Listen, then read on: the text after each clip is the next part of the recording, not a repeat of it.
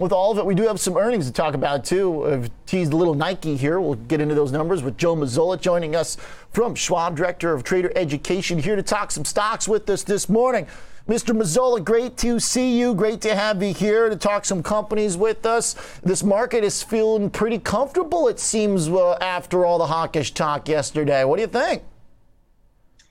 I mean, it looks like the market and specifically the bond market could be pricing in a Powell soft landing. I don't know. I think they're giving him the benefit of the doubt that you can kind of thread the needle on that one, but it's going to be tough. It's, it's going to be tough. He's got a he's got a bit of a yeoman's work ahead of him, so we'll see what that looks like. I like that. Yeah, he does. Uh, the ten-year yield to 2.36. So bonds are on the move. Uh, this morning is just a quick look at sectors. We've got financials up a percent.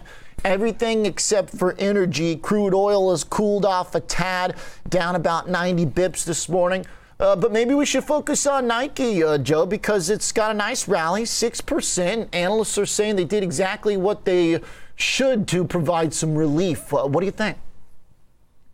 I think the biggest takeaway from that report is their movement to continue to build on the digital sales space. I think looking at what they've been able to do with direct sales, kind of pulling away from that wholesale model uh, and continuing to grow margins. I think that's the key. I mean, direct sales were 4.6 billion, up 15 percent. Uh, you know, they beat on the uh, on the EPS. Uh, they beat by 15 cents, and then and the revenue was 10.87 billion. That beat by about 260 million. But I think the key to that report was how they're generating those sales and how they're being able, how they're continuing to do it more on an internal basis and keeping those margins high. That to me is the key. Gross margins increased by 100 basis points, or basically one percent, to 46 percent those are good numbers. Uh, a lot of the analysts had kind of previewed that this was going to be a complicated report. Morgan Stanley said it was tough to predict going into it, but uh, given that I think uh, the stock has been pretty punished, uh, as a mm-hmm. fair way to describe it, right? We were down like 20% coming into this report. It seems like uh, as long as they clear the earnings hurdle, that maybe even some of the you know top line growth, which has slowed a little bit down to a, yeah. a low to mid single digit, seems like the market's okay as long as it beats the bottom line. That seems the case. Now, I will say this: look at where it's finding a little bit of resistance here on the pop. You know, you talk about from the fundamental basis. The charts here, you got the, that 50-day moving average right around 139, mm. ran up right into that uh, on the morning, and seems to be kind of finding a little bit of resistance there. Uh, it's it's this is a company, and, and I will say this: um, they gave guidance for the next quarter, but they didn't really give guidance for the next fiscal year, and I think that's important as well too that'll be a hurdle that the stock kind of needs to get through. Remember, Nike doesn't doesn't do a traditional uh, fiscal year like uh, ending on ending at the end of December, so their their year ends next quarter, and they did not give any guidance beyond that. So you know the stock is still down about twenty percent year to date. So we'll we'll, we'll see if this uh, if this pop has some legs to it or if it's short lived. I like the uh, context on the chart. Uh, I'm looking at 140 bucks is right where Nike was in the summer earnings from last year. That was the one that uh, sent the stock soaring it was already after a really nice uh, 30 $40 rally in Nike during the COVID period and pandemic. And then it kind of petered off at the start of last year, kind of similar to this year where we had some of the growth companies coming off and Nike drifted. Then, bam, they hit that big report that uh, you can see in the gap up. So mm-hmm. we're basically kind of like right at that gap. So I like the point technically about uh, how this might be a bit of a, a battleground. Um, so we'll see if relief uh, can turn into something else a big reversal. At least I guess it's um, you know good to know that the China stuff wasn't worse than expected. I think the analysts were really uh, worried about that number, uh, and even though it was yeah. down. That's kind of something we've understood at this point. It seems like when it comes to all things connected to China, we're in this period of relief right now. No, that's true. And you know, Nike also talked about a, a upping their their, re, the repurchase program too, and I think uh, the, the street like to hear about that. Everything China, uh, it kind of moves beyond just the Nike, and I think the next stop we're going to talk about is Baba a little yeah. bit. Wow, take a look at what's happened to those those Chinese internet names over the last just week. I mean, basically within a couple days, you went from potential delisting to uh, China government stepping in and said we're going to give support to these names, we're going to give support to the market. You've got 40% moves, Oliver, 40 to 50% move in some of these names, literally within the last couple days. Uh, and Baba being one of those, you know, they they up their share repurchase program to 25 billion from 15 billion. The street likes that. Uh, you know, the stock has just had. Uh, you you want to talk about volatility in, in a nutshell? The stock's been all over the map. Uh, it was it was beloved a couple weeks ago when Charlie Munger started to take a position. Then it was hated when everybody thought it, it had the potential of delisting, and then uh, the Chinese government steps in and, and, and kind of talks up that sector, and then you get the 40% pop. So this is uh, this is one of those stocks that if you're a, uh, an options gamma trader, you love these names. Uh, but if you're one of the faint of heart, this thing can give you some palpitation. You mentioned uh, buybacks in the case for Nike, Alibaba, $25 billion. And uh, another kind of um, symbolic uh, news item here right after the government's commentary last week, buying back shares is a sign of comfort with their situation. Maybe the government's uh, not breathing down their neck quite as hard. They deploy some of that capital. I mean, $25 billion is a pretty big deal, uh, and a 12% rally in the stock on a broader rally of 4% for Chinese stocks as a whole. Uh, you know, I, I, guess it's hard to know, you know, how what the math is behind the buyback for for share price, earnings, whatever. We're not doing that math, but seemingly from a kind of symbolic perspective, you don't really do that unless you feel pretty good about what's going on. I would I would assume that that would be the case. I mean, remember, Oliver, this stock was seventy five dollars last week, so you've got a forty dollar move in this name. Uh, how much more upside is there to go? I, you know, I don't know. The company has already had already purchased back about fifty six million dollars of the ADRs, uh, and you know, as you mentioned, the, the the share repurchase went to twenty five billion from fifteen billion. So look, the stock's had a nice move already. Uh, will this be the that next leg to kind of push it up? I think if you put it in context, you still have to remember that shares are still down about 45% from wow. last year. Like I said, this thing has just been uh, a beast and it's kind of hard to wrap your head around sometimes. And then on the uh, total decline of 75% from the high, I guess if you're not yeah. buying back your shares like between 40 to 60% off your uh, high, than it then then when yeah. do you right? What are you doing as a CFO, right? Yeah, when you're not doing it in that scenario, then uh, that's probably not a great sign of confidence. So I don't know. Maybe they maybe their hands are tied. Maybe they kind of have to do something like this here. Uh, but uh, I mean, just across the board, is it possible, uh, Joe, that uh, what we heard last week from uh, the Chinese leadership might be uh, outweighing what we're hearing here from our own central bank? I mean, it seems like the China stocks, you could basically put a, uh, a, tick right there on the low for the broad global equity markets this last week when China got positive. Well, remember this though. There's a lot of people that have been saying that these China names are untouchable.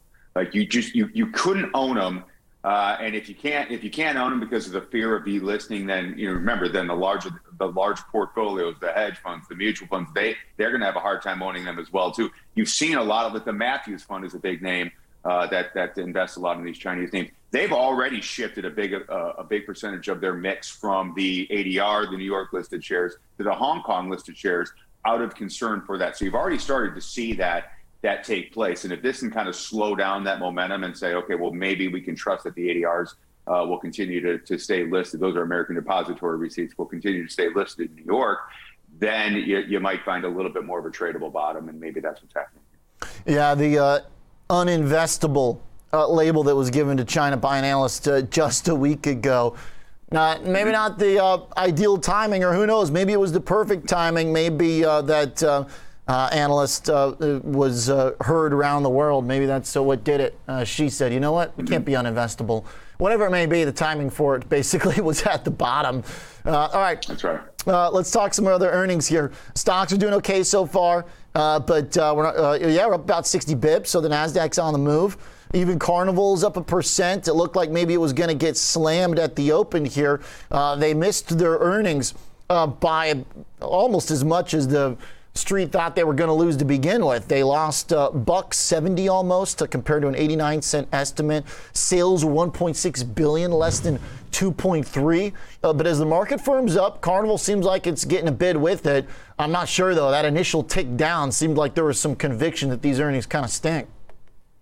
I I saw the numbers come across, and then I had to quick check the monitor, and I had to double check it because I said, "How is this thing not pulling back a bit?" But right. you know, it's it is interesting. It's this is another one of those names, and, and, and Oliver, I think we are in a bit of an environment right now where you know, things have been beaten up, and you, are in oversold territory, and you get a little bit of a bounce, and uh, you know we're starting to ease a lot of the the COVID uh, restrictions, you know, nationwide. Now, could that? To me, this is this is going to be more of, the, of a COVID story, right? Could could the new strain become something that um, you know that that inhibits their growth going forward? we haven't seen that yet, nor have we seen any indication from our, you know, our local governments that, that, that there's any uh, any thought of maybe turning back to where we were before. Uh, and so Carnival is pretty well positioned for, you know, the the spring and summer travel. Uh, so we'll see what kind of that looks like. But yeah, when I saw those flash numbers go by, I was really shocked to see this thing is basically unchanged on the day. Okay, yeah, it's um, getting a nice little uh, lift here uh, from the market, and uh, they're okay across the board, not doing uh, a whole lot of uh, you know uh, big swinging action. But hey, we'll give it a minute here. Uh, we keep ticking higher in stocks, so Cruise is getting a little of some love alongside it, even though these Carnival earnings were kind of a bomb. kind of amazing the analysts still are having trouble getting their head around the numbers here. You know, it's just to, to miss by that much.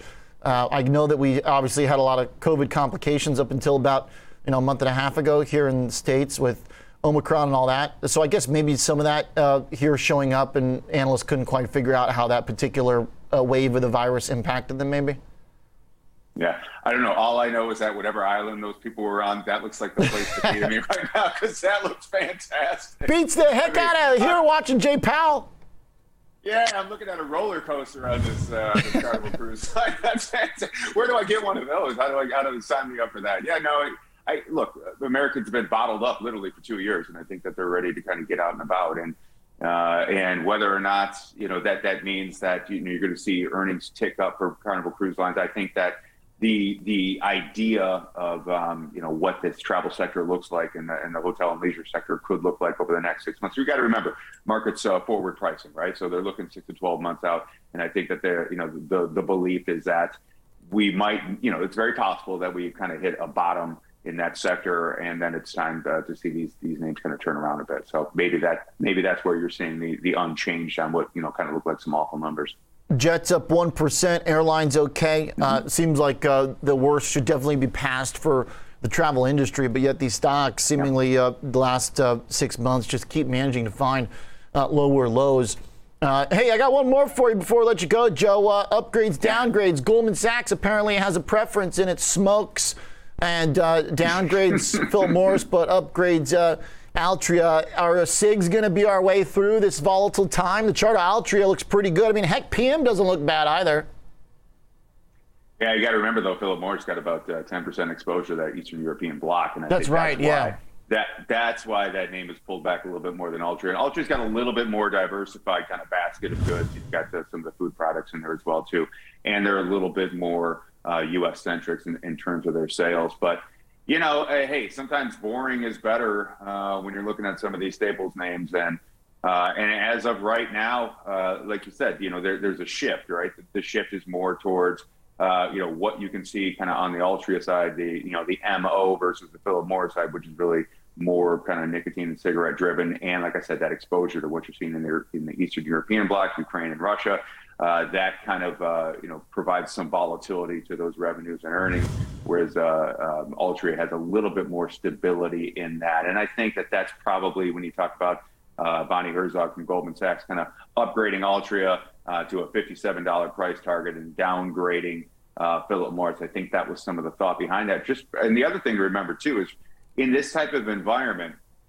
When you're looking for some stability, you've got you know dividend yields around seven percent, uh, on Altria. So and, and a forward PE at around 11. So there's a little bit a, a little bit more kind of uh, stability in terms of the earnings, the product mix, uh, the dividend yields, and then the the price, the multiple that you're paying.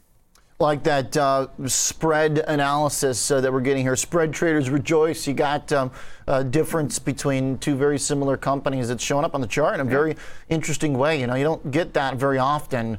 Uh, usually, sectors uh, are the kind of primary direction, but stocks really going opposite ways here within the same category. Joe, great stuff. Nice walkthrough here this morning. Appreciate it, Mr. M. Great work here, Director and Trader Education. Charles Schwab talking some companies with us.